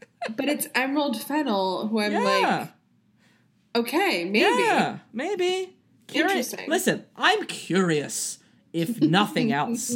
Um, but so she sings Dead Girl Walking. Uh, then, yeah, so they, they kill uh, Heather Chandler. And then they sing The Me Inside of Me, which is, again, like, it's uh, just taking the suicide notes and turning it into a song. And it's this very tragic, fun. And again, and then you, but then you get this fun added layer of Heather Chandler reacting to this and being like, oh my God, I'm popular now. I'm even more popular now. Um, it's funny. It's a funny. It adult, also yeah. facilitates my favorite thing in a musical, which is a big long song that has a lot of plot that happens in the middle. Yes, and there's a. I feel like there's a, quite a bit of those in here, but yes, that is that's a good example of it. Yeah. Um. Then we get to uh, one of the most interesting sections of the show because it is uh one of the most revised sections of the show. Um. So originally, uh, for the first few years of the life of Heather's. Uh, Kurt and Ram sang a song called Blue. Um, you know, their balls are blue. You make my balls so blue, Veronica. And it's, you know, it's, well, like, I, the function it serves, fine. It's like the dumb jock singing a dumb song about how horny they are for Veronica. Um, Genuinely funny, too, yeah, at it parts. Is, it's, yeah, it is. It's pretty funny. It's It's less cringy because of what they're singing and more cringy because of the situation that they're in. Yes. So like they kind of make it, I mean, it's not, it's not a good situation anyway, but like it feels a little bit less cringy than it would be if it was just these two guys being like, come make out with us and like, like forcing themselves. Yeah, no, that, yeah, them. They're like, right. They, they, the, the Heathers like aren't letting her like into their car. Right, they're like so like it's this very very terrifying like a, a men ganging up on her situation while they're mm-hmm. singing this song. Um, but they changed the so they changed the song for the high school production. So they're like they're like oh, we probably shouldn't have these young high school boys singing a song about having blue balls. So they wrote a new song called "You're Welcome," um, which is which I would say honestly on all counts is just a better song. I just like it a little more than just this compositionally and just sort of like in function. I just like it a little more than Blue. I think it also pokes fun at like men who think that they're owed everything. Yeah, yeah, exactly. It, yeah. It gives, and like, like, I'm hot, you're welcome. Like, I'm giving you attention, you're welcome. Like, that, it just, it really pokes fun at, like, the stupidity of that. Yeah, it's, it's, yeah, it gives them a little more to play with rather than just being like, I'm horny, let's fuck. It's like, you should be so grateful that we, that we want to fuck you. Yeah, it gives, it's a little creep, and yeah, it's a little bit more sinister, honestly, um, which is good. Um, good song, good replacement. And yeah, so they wrote it for the high school production, and they're like, no, the song's actually better. Let's just replace it uh, altogether.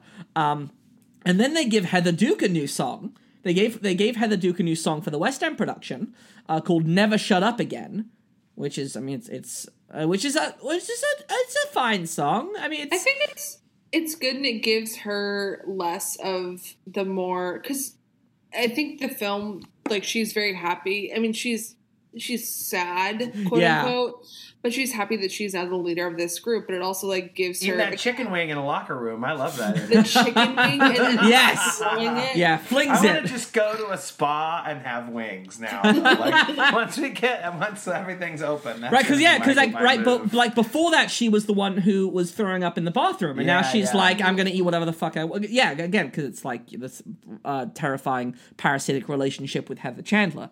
Um, mm-hmm. But yeah, so it is. It is, her, and calling her dumb and stuff, and they use that in the song too. Is she's like, I'm mm-hmm. not exactly. So yeah, so I, I get the function. I, it's nice to give her another song. Um, I I get why it didn't exist originally. It is sort of like like another song that we're gonna get to in the in the second act. I, I get how its function could just be replaced by just a few lines in the script. Um, whatever. Um, but then I I do. I think some of the music goes real hard in this show. Um, like in a really beautiful, like All Love Is God. I think like some of that music, some of those instrument, some of that instrumentation is really beautiful. And I think that's sort of, again, I would say the musical is definitely a little more earnest than the film. I think there's still, there's still a little bit of goofiness. Uh, yeah, I, I'm, I'm always, I'm like, is the cynicism being translated into goofiness? From film to stage, I think it's not goofiness and more an attempt at camp. Sure, but it's questionable if they actually hit it. I was, on about, the head. I was about to say the emphasis is on the word attempt in that. Yeah, yeah in yeah. that sense, and like yeah, because t- tonally it's a very strange show where it is both again like taking some of that stylistic uh, boundary pushing, if you will, from the film. Uh, while still, you know, it's it's a fucking musical, you know, like yeah, it's, it's all gotta have that like shine on it a little too much in some places that loses some of yeah. the edge, and I think that that like in uh, uh, Veronica's character too, she's a little too, you know, a little too, it's not as flawed as the movie's version. Yeah, but I but again, I do like All Love Is God. It's like a mm-hmm. very, it's just a beautiful, it's just a very nice song, and like it's a very nice lyric, uh, and it's just like J D, like I would say both. Like earnestly and manipulatively trying to care for uh, Veronica in this moment, right? She's like, I will be here for you, but also I need you to know I'll be here for you, so we can, we will kill these people.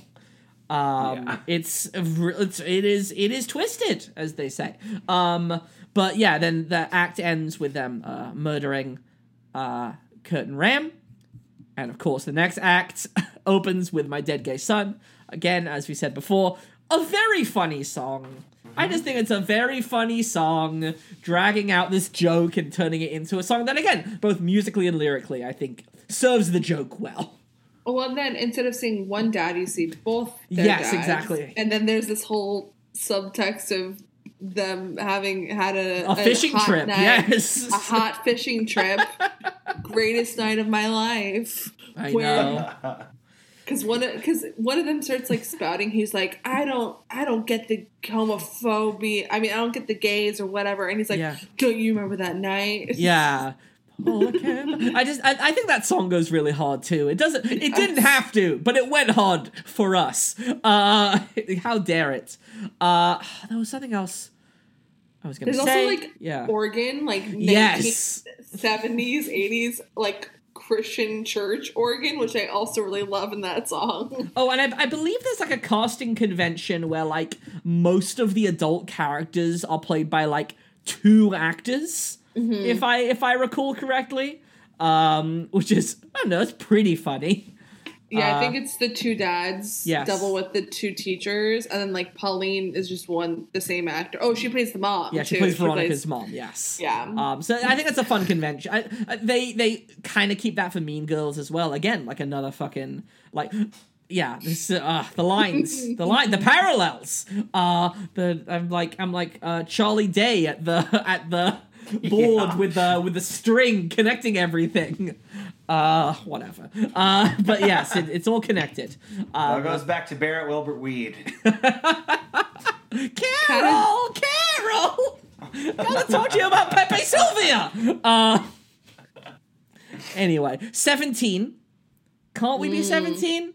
Um, so that, I feel like, Catherine, maybe you would know this more than me, of like, of the songs that sort of like, have resonated with like young folk, um, from this show, I would feel like seventeen's probably up there, yeah?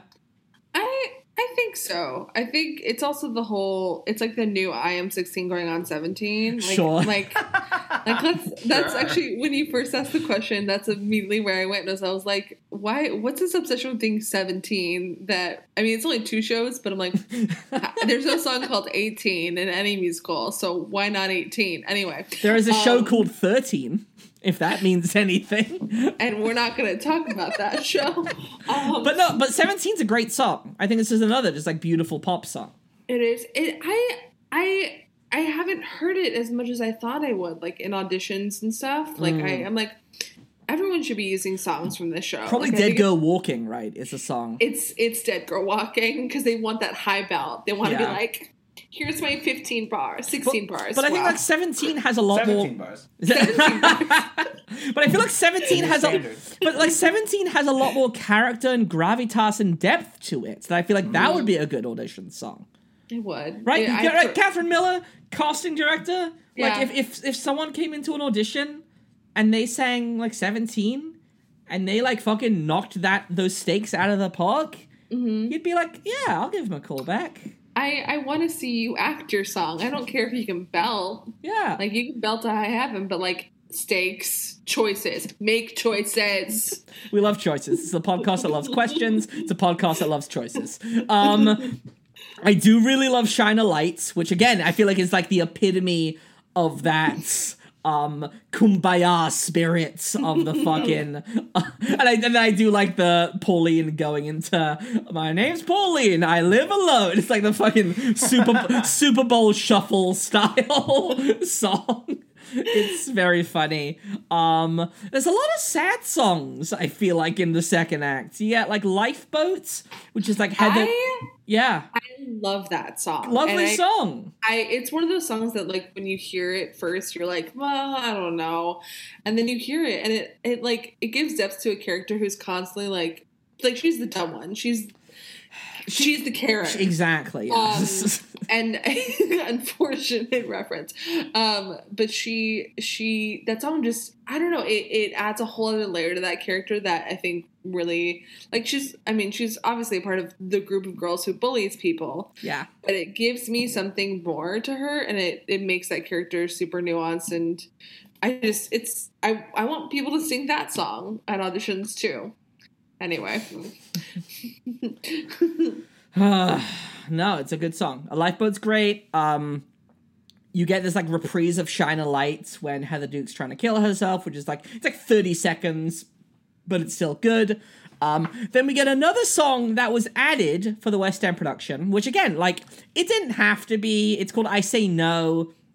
It's uh, it's essentially just Veronica breaking up with J D via song. Again, it, it is the literal, this meeting could have been an email of a song.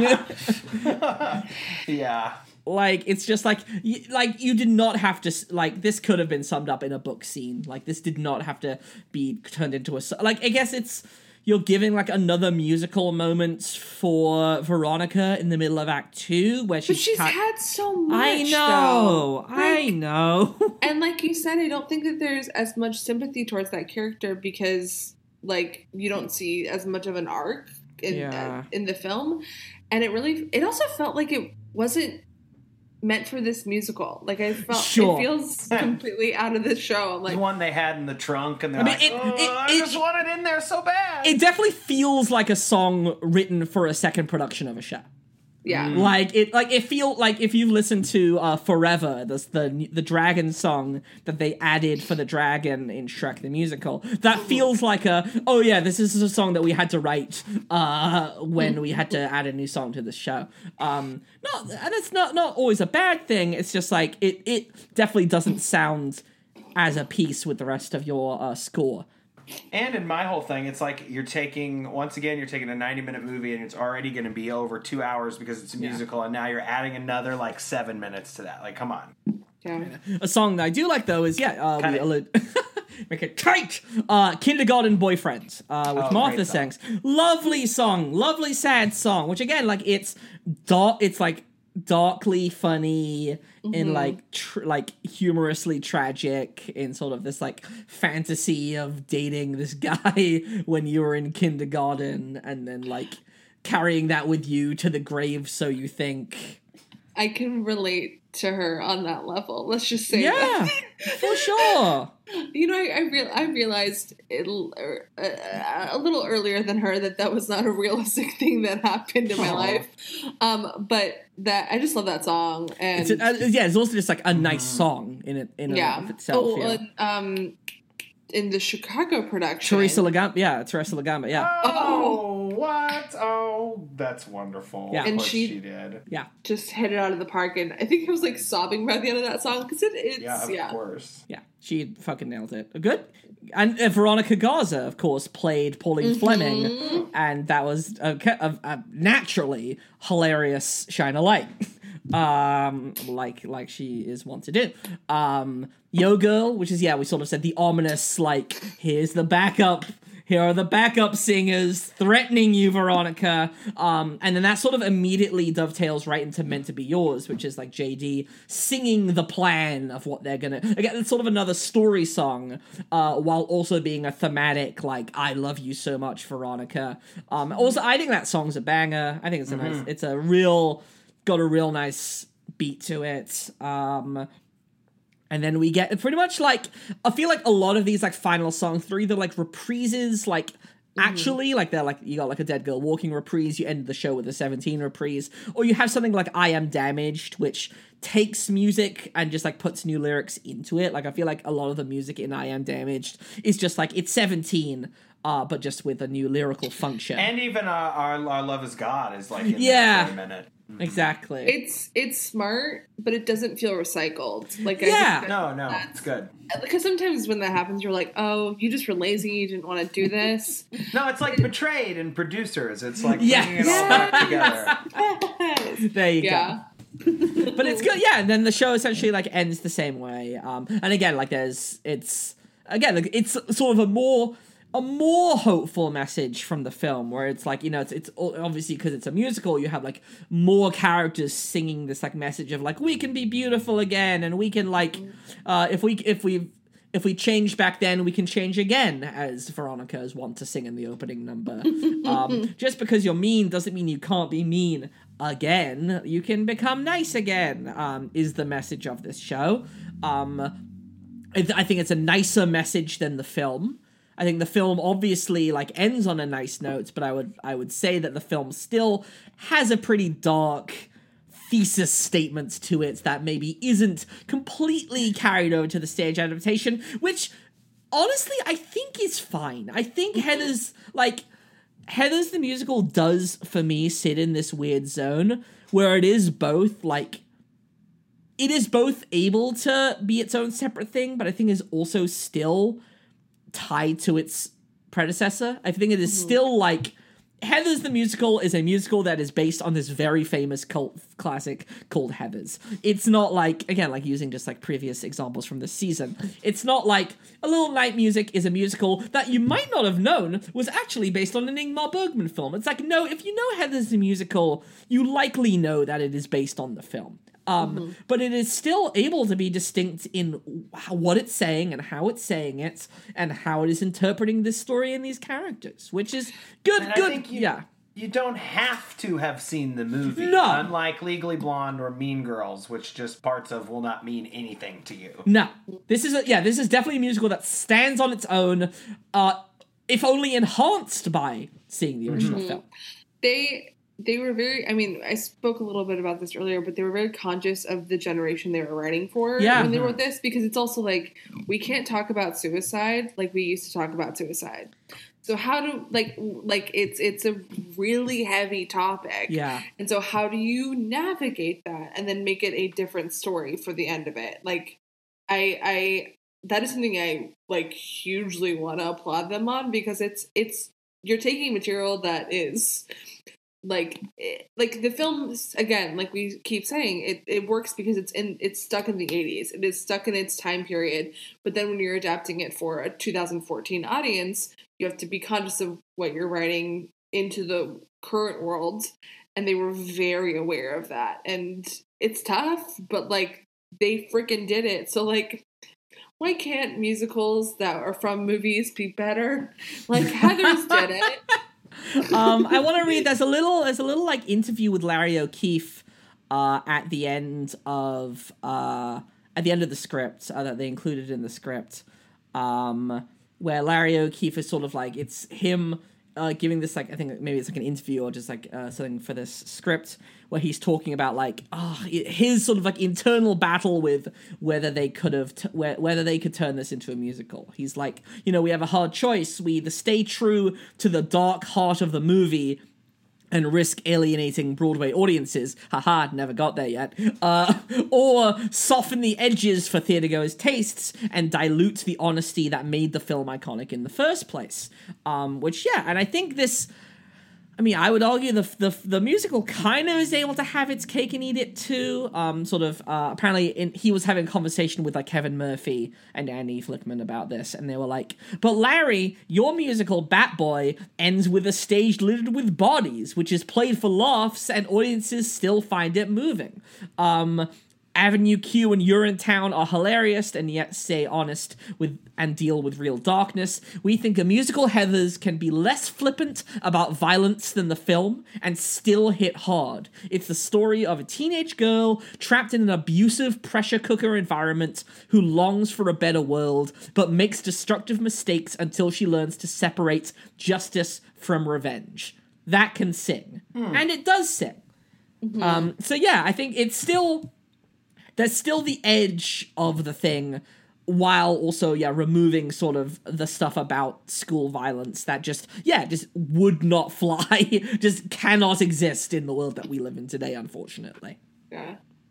So, Heather, Heathers, a good Heathers. movie and a good musical. Who would have thunk it? Who knew? Who knew? What is your damage? Nothing. You're a good show. Um, now...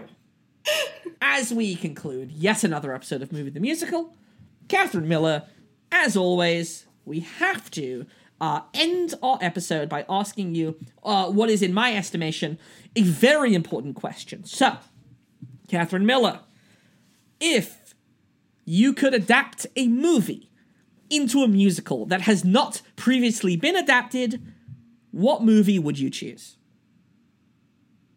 Cats Don't Dance. Great. Elaborate. Oh. Elaborate! Okay, so that film is already a brilliant cinematic contribution to the history of animation, yep. First of all. Um, those characters are, like, fully fleshed out animals who, you know... They they just this cat just wants to dance and he and he longs to be a part of of, of the the whole, so to speak, Noah's Ark of animals that are in Hollywood at the time. Yes, and he he's got a drive. He's he's a very likable but also like complex character because he's a little too eager, and I also feel like that's. For a lot of us artists, that's how we feel when we're young, is we're so eager to do so much. But there's that. And then there's also, like, the side of, oh, God, what's her name? Darla Dimple. Darla Dimple. What a, again, a great contribution to animated history, but also one of the greatest villains of all time. Big and loud, because yeah. Big, and they've already got those songs. Randy so Newman like, songs, yeah. Randy and Randy Newman, let's just... That man is a great writer. He is a great... He's also, like, written musicals that haven't seen the light of day, which is super unfortunate. Like Faustus. Yeah. Um, deep cuts right now. Um, we love, we just, love Randy Newman's Faust. Great show. Yeah. But we just... I just want a Randy Newman musical. Yeah. Like, I want... Like, I want a big... And it's... That also show is... is a... commercially would be highly successful because of how, like, beautiful and, and frilly it is. But I think also would just be a really fun, interesting show to put on a stage. So, first of all, great answer. Really, really good answer. I, I, I love Cats Don't Dance. I think it is a fantastic film. Uh, Mark Dindal is the director, who would go on to direct uh, The Emperor's New Groove. Uh, oh. And, uh, of course, uh, Disney's Chicken Little. What if there was a little chicken? Um, voiced by Zach Braff. Yes, voiced by voiced by. What the, if Zach Braff was a chicken? What if Zach Braff was a chicken? Uh, but no, but yes, uh, Cats Don't Dance, great film. Um, really lovely film about uh, the early racism and segregation of classic Hollywood using animals. Um, mm-hmm. just a, just and yeah, the Randy Newman songs absolutely slap. Um. The choreography in the film, I believe, Gene Kelly was sort of uh, supervisor right. uh, yeah. on the choreography Which, for the film. Like, it's just, it's got the appeal of, like, a classic, like, like musical theater from the Golden Age type of show. Yeah. But it also has the appeal of, like, having a really tough conversation and, like... Yeah. Yeah. That's real had, shit. Yeah. I had a second choice, which is also an animated film. Yes. Let's go but for it. Throw it out there. We're back. Oh, yeah. John More Patrick Dino Talk. John, Dino Talk today. John Patrick Shanley's We're Back, what? A dinosaur story. Brand Moorhead, how can you not know the most important fact in the world that We're Back, A Dinosaur Story is written by Pulitzer Prize winner John Patrick Shanley. I don't know how I missed that one. The movie that has four directors. Oh, man. But like exactly as many dinosaurs as are in the film. I think. They're four oh five. Yes, they're both kind of s- similar stories, and the fact that like, like we're talking about what we fear and what we don't know for sure. Just like doubt, um, just like doubt. I have, I have so much dinosaurs. Oh no, um, but it's it's a fun, it's a really fun. I also just want to see dinosaurs on stage. Like it's it's partially selfish. Hey, but it, go see Walking with Dinosaurs. You'll see some dinosaurs on stage. But no, I want to see them singing and dancing too. Like, come on. No, man. This is true. Listen, roll back the rock till the dawn of time. Sing this song with me. We gotta, you gotta. Oh, great choices. Uh, I'm especially excited about this uh, mythical uh, Cats Don't Dance production that will happen in our uh, alternate universe of special guests uh, movie to stage adaptations. We're, yeah. building, we're building a whole catalog. We're building a whole repertoire of uh, content, uh, and I we love to see it. Uh, Catherine Miller, thank you so much for joining us for this wonderful episode. Uh, this is, this is coming out like late April. Uh, is okay. there anything uh, that you'd like to plug for our friends at home? Um, I mean, I have an episode of... I was interviewed on Chicago Artist Circle in uh, late March, um, I, where I talk about my work. Uh, but other than that, uh, you know, I don't know what the future holds for me. I don't think anyone knows. Um, it's pretty bleak, but, you know, I'm happy to be in a room with, with Ben and Bran, so that's all I can ask for right now. Well, I'm I'm thrilled about it. This is probably... In a the, room. Yeah, in a, in a uh, Zoom. Zoom room. Um, well, thank you again, as always. Uh, as always, thank you, Bran Moorhead, for producing and editing this show. I want to thank you for listening.